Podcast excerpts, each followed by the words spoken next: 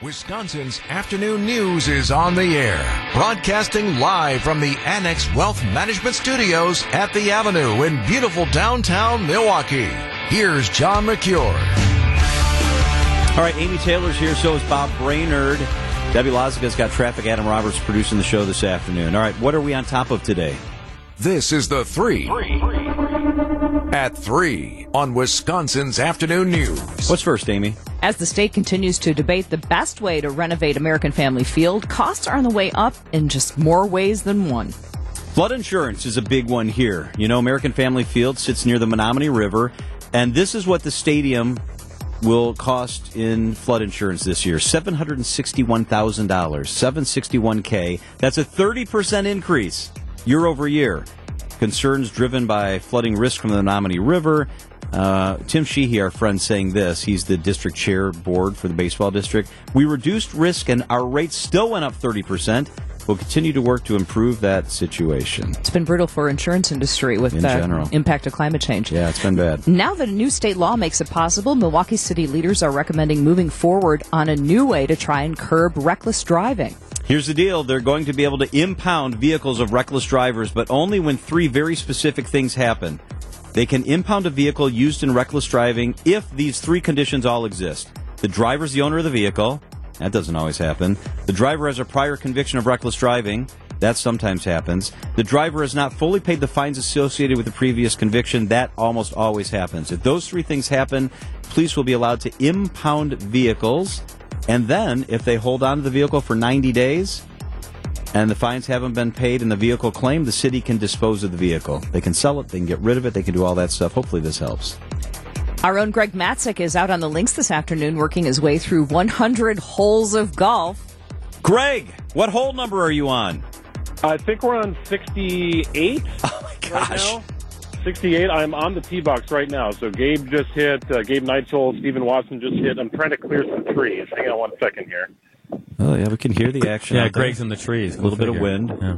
I got to get over the trees. Actually, I think that might end up being okay. Yeah, it's a nice day. It's a little breezy, but it is sunny at the bog and about sixty degrees.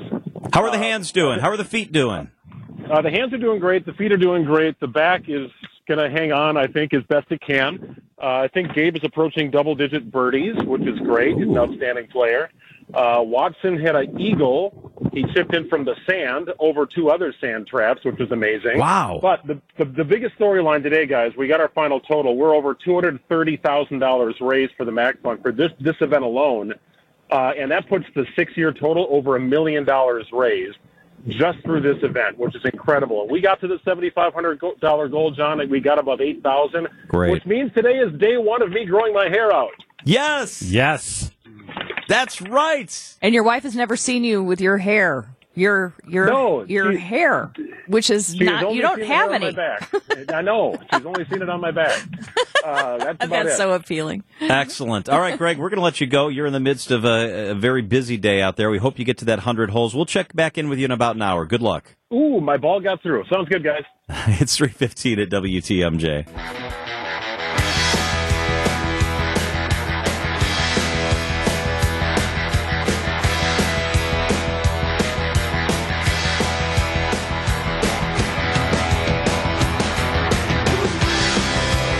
All right, so last night, Bucks with a crushing loss.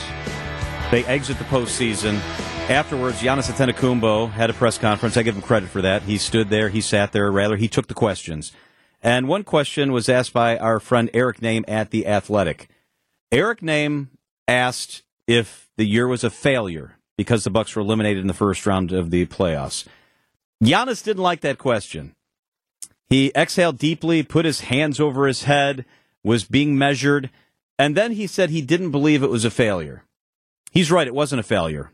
It was an epic failure in every sense of the word.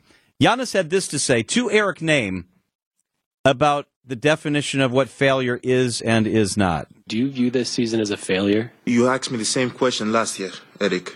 Do you get do you get a promotion every year on your job? No, right? So every year you work is a failure. Yes or no? No. Okay. If I don't get a promotion, if I don't get a pay raise, if I don't get some recognition from my office, it's a failure. When you're talking about your family and the chance to succeed and thrive and grow, If you don't get those opportunities, it is a failure. So I disagree. All right, this comment really struck me. This is Giannis making the comparison to Michael Jordan's career. Michael Jordan played fifteen years, won six championships. The other nine years was a failure? That's what you're telling me? No, I'm asking you a question. Yes or no? No, I mean, I don't think so. Okay, exactly. So why are you asking me that question? It's a wrong question. Okay, couple things here. First off, I bet if you asked Michael Jordan if the years he didn't win a championship were a failure, Michael Jordan would say yes. Did anybody see The Last Dance? Did Giannis see The Last Dance? I saw The Last Dance. So did I. The answer is yes. Michael Jordan would never say those years were a success. Yeah. He wouldn't. And then for Giannis, and I love Giannis, and he was trying to be measured here. I want to reiterate that. He said, that's a bad question. That is a completely legitimate question. That's a great question. That should be the first question. To say that that's the wrong question is what he said. That's the right question. That's the only question. How is this the wrong question? The reporter was sitting on the nerve. That's that's what the reporter's job is to do, is to find out why things happen and what people really think. And he elicited a, a very interesting response from Giannis. And one can understand why Giannis might be slightly irritated about all of that. It's interesting if by interesting you mean wrong response. It was different. This is a terrible response. And I have the most respect for Giannis. And I've already said it. He sat up there after a tough loss and he took the questions. And I respect that. But this is the wrong answer. And he didn't bite his tongue enough that he just said, no, I don't believe that. He went on and tried to compare this to Michael Jordan's situation. He tried to compare it to the average working guy and whether they get a promotion. He said it wasn't a failure. I think he should. It was. He should uh, listen to Rafa Nadal. He's uh, very expert at handling the media and how one is gracious in defeat. Um, I'm not saying he wasn't gracious, but he was definitely aggro. Don't fans at, with that question want to hear, yes, it's a failure. Yes, we had higher expectations. Yes, we are going to use this as fuel in our belly to try to be better and not let this happen again. Isn't that the standard pat answer? And and I know it chafes some people to have standard pat answers, but in this particular situation, if you're a Bucks fan, that's what you want your guy to say, is that it ticks me off and I'm going to do something about it. And the guys in the locker room are going to do something about it, and we're not going to let this happen again. I want to hear my guy, to your point, Bob, I want to hear my guy say, hell yes, it's a failure. We were the number one seed, had the best record. We have the best guys on this team when it comes to character and ability, and we didn't win it all. We didn't make it out of the first round. Absolutely, it's a failure. Why is it a failure to acknowledge that? It's a failure, and say that and own it, and I would love that. Yes. Yeah, like like we we we stunk it up last night. You know, we right. tried as hard as we could try. It wasn't good enough. It didn't measure up. This was the most uh, talked about story on Facebook for among women today in my feed. They were all talking about this, and they were all supporting Giannis and saying he has the long view. It was interesting to see that, how much support there was for his point of view. But as a fan and somebody who wants to see the Bucks go all the way in the N B A Finals, what? Yeah, I, was, I'm, I was shocked by how much support he got. There was a lot of parents chiming in saying this is a good lesson for our children, and a lot of times that's the parents of the everybody should get a participation medal and and we can't fail. Well, we fail in life, we fail in sports, it happens. But the the good thing about whether it's a sporting activity or life is you have an opportunity to learn from failures. To, to your point, John, if if you're in sales, okay, yep, everyman job. And if you set a goal, if the company sets goals, and you don't meet those goals, it's a failure. You're going to admit, we need to be better next year. We need to m- reach these goals. We need to get our quota. We need to have better numbers because this year was a failure. And you learn from the failure, and you let that burn in your belly. Yep.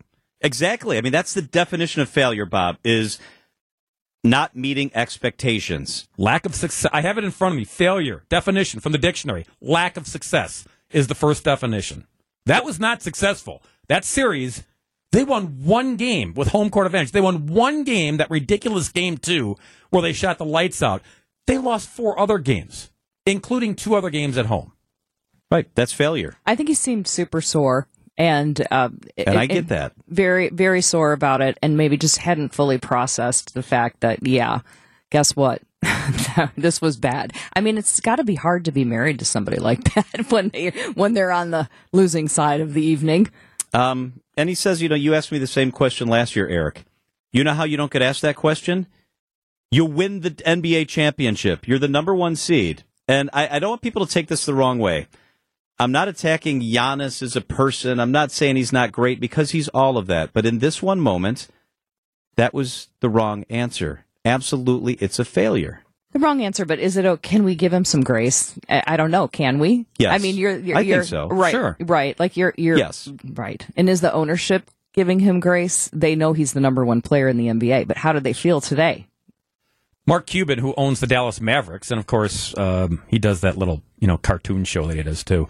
Um, he actually chimed in on Twitter and and said this was a gotcha question from the reporter, and he praised Giannis. So he was calling out Eric Nehm, and I disagree with that. It was a gotcha a, question. Yeah, it I think it was gotcha. the question. Absolutely, it, it was it's right up there, kind of like how, how do you how do you feel about losing? I mean, this is what the yeah. question is of the day, and yeah. losing this soon. That's why this question is fair, because this happened in the first round with the team that had the best record in the N B A. They went out and got the best record for a reason, and they blew that by losing games at home and losing the series. Yep, agree. Wisconsin's Afternoon News on W T M J. Press conference is expected in less than an hour, where we uh, believe Robin Vos and probably Democratic leaders of Milwaukee will gather to give details on the shared revenue plan that's been drafted by Assembly Republicans. The expectation is that they're going to come out and say that if it passes referendum, Milwaukee will be able to levy a two percent sales tax, and that Milwaukee County will be able to increase their sales tax. That's what's expected. In addition, shared revenue is going to increase for everybody in the state. Paul Farrow is the Waukesha County Executive, and he is with us on the hotline. Hey, Paul, good afternoon. Hey, John, how are you? Good. So I have your statement in front of us that your office put out. This is attributed to you.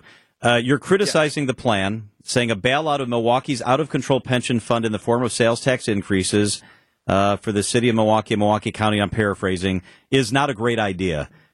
That we, we need this, though, in Milwaukee, don't we? I understand the pension is what it is, and it's kind of a disaster, but would you rather that this money not come to Milwaukee?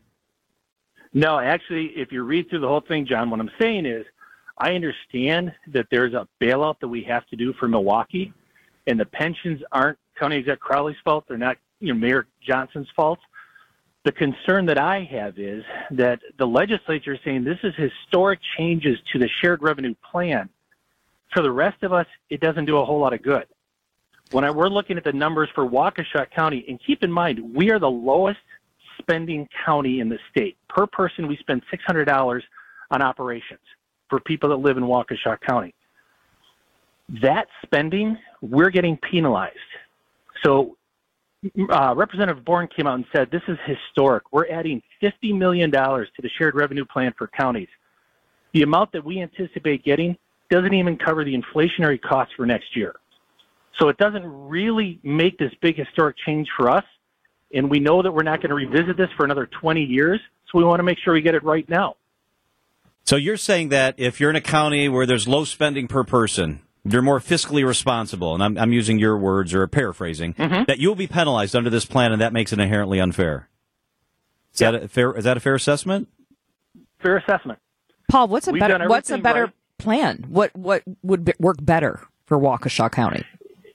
You know, when you when you look at it, and this is a this is a conversation that's been going on for about five months now, and we were in a position where we thought we were working towards a solution that was truly a long-term gain.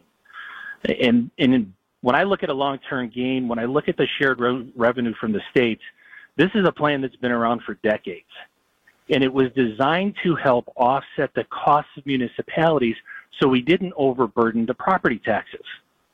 Well, back in two thousand eleven, we changed the property tax rates that municipalities and counties could do. We took off a base and said it's only net new construction.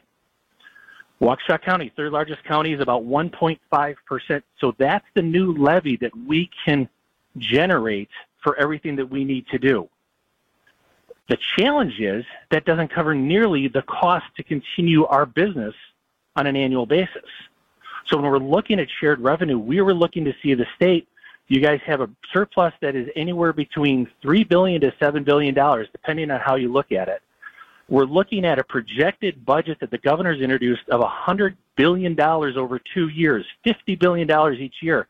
And you're saying that you can't even do better than zero point one percent of that to the counties to help them look at a long-term fix for some of the challenges that were coming in, especially when the language in what they put out says for, like, uh, emergency, dis- emergency dispatch, you can't use the money for personnel purposes. Well, emergency dispatch is personnel, but I can't use the money to hire more people because the state says I don't know what I'm doing. That's the challenge that I have and the, the frustration that I'm feeling. Paul Farrow is the Waukesha County Executive. So, Paul, are you okay with giving Milwaukee County and the city of Milwaukee permission to raise or levy a sales tax if the rest of the proposal changes to more fairly compensate all seventy-two counties in the state of Wisconsin? Yes. Yeah, I think, and, and I've talked to County Exec Crowley and I've talked to Mayor Johnson. We need to help them. People can say all they want, but as Milwaukee County and the city of Milwaukee goes, so does the rest of the state. They are the income generator. They're the, the economic engine that we have. As one of the co-chairs of the M seven, I know how important that is. So what more, what more do you want, Paul? What more do you want? What I'm looking for is the state legislature to realize that there is more to be done to make sure that we look at down the road and look in the future to say this is how we can help municipalities, the counties on down, to make sure they're viable as we move forward. And in society right now where inflation is much higher than we anticipated, where changes are occurring, we need the flexibilities and we need the capacity in order to meet those needs of the future. Paul, is this a done deal? This is a, a, a, an assembly proposal. Is this a done deal? No, I, I would say that this is the introduction of the assembly side. I know the Senate hasn't agreed on anything yet. They're still just debating and discussing. And honestly, John, that's why I threw it out today, because I want to be make sure that we're having that conversation. If we want to make a historical change, and keep in mind the last time that shared revenue changed was in two thousand four. So if we're looking at something that probably won't happen for the next twenty years, we got to get some changes and make it right across the state. Paul Farrow is the Waukesha County Executive. I know you've got a busy afternoon. Thanks for stepping out of your meeting to chat with us, Paul. Thanks, you guys. I appreciate it. It is three forty-five at W T M J. So the details have not officially been released for the money that Milwaukee and Milwaukee County will get. That will happen at four thirty this afternoon. Uh, we will have our newsroom at that press conference, and we'll bring full coverage to you later this afternoon after that happens. Disney is suing Florida Governor Ron DeSantis, saying that the uh, state is retaliating against Disney for actions that they made unrelated to the running of their theme park. Dave Packer, A B C News, is with us to kind of help us sort it out. Dave, what's going on here?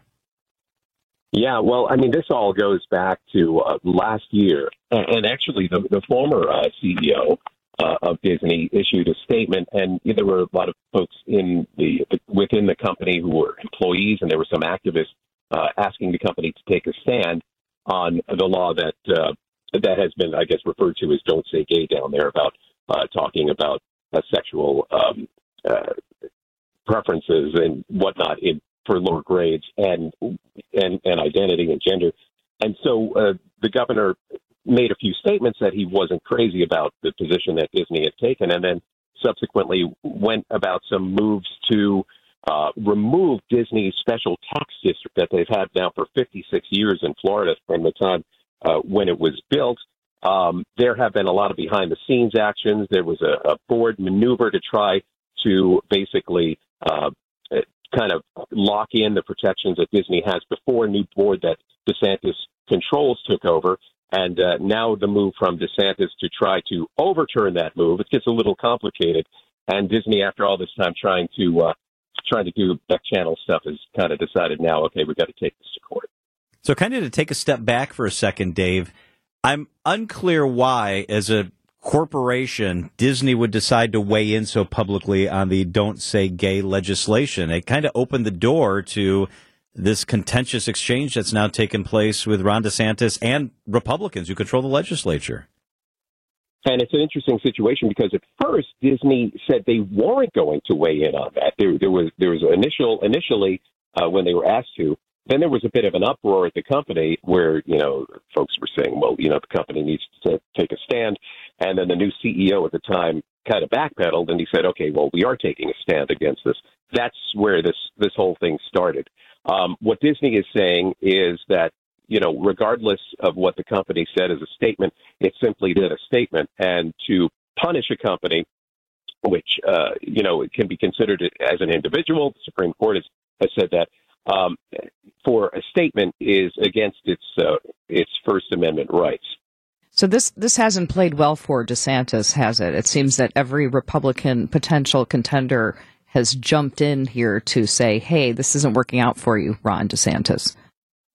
And led by uh, none other than former President Donald Trump, who has said this is also unnecessary, a political stunt. He wrote on his Truth Social network. Um, don't forget, you know, the Republican default position is usually pro-business, so a lot of uh, your traditional conservatives have said, you know, this is not the kind of uh, move that you would expect a Republican to make. You know, a Disney World, in, in terms of Florida, it's kind of like Saudi Arabia suddenly going after the oil industry. I, I mean, this is a huge employer in the state of Florida that he's attacking. So it's it's he's doing it certainly, uh, I, I guess, uh, in terms of, you know, weighing whether this is going to benefit himself uh, in his potential presidential campaign, uh, and that he's he's rallying, you know, for uh, for you know family values. But at the same time, there are a lot of issues in terms of uh, you know free speech and property rights and things like that. Uh, so this will be interesting to see the way it plays out in the court. A B C's Dave Packer, thank you, Dave. Absolutely, have a great day. All right. We're going to switch gears here and talk about something very exciting that the station worked with the Brewers on. Uh, the Brewers Community Foundation and W T M J and our listeners joined forces to help the Wisconsin Humane Society. Boy, did everybody make a big splash. This is so cool. Here's W T M J's Debbie Lazica. Oh, my goodness. We were absolutely blown away. Well, we did it. The Drive for Charity raised over five thousand seven hundred dollars. We were able to more than double the amount of money collected from last year's drive, which just absolutely floored us. That's Vice President of Marketing and Communications with the Wisconsin Humane Society, Angela Speed. And what about the actual supplies? Five pallets of food and supplies and toys for the animals here at the Wisconsin Humane Society. And not a moment too soon either. Right now, actually, we have over ninety dogs available for adoption. And so it couldn't have come at a better time. Right now, we just launched a special promotion that runs through May sixth. And so we have reduced fees by fifty percent for all dogs six months and older. So if you're on the fence about maybe adopting a pal, here's your sign. Along with the animals they have in the shelter, they also have that Furry Friends food pantry that's there for the community for anyone experiencing financial hardship, keeping pets and owners together. And we routinely see those shelves go bare. And this morning I saw them just completely full. And knowing that we can help support animals out in the community, it means a lot. And it couldn't have been done without you. On behalf of the Wisconsin Humane Society, Brewers Community Foundation, W T M J, and me, thank you, Milwaukee. You done good. Debbie Lazica is with us in the studio. Deb, this is so great. This was kind of a crazy, weird day, and yeah, the response was. was amazing. Yeah, it was. I mean, with the with the kind of storm that we had leading into that, I was yeah. driving in going, oh, this is not going to be fun. I had galoshes in the car. I it had was a terrible break. weather. Exactly. Yeah. Well, once we got there, everything stopped.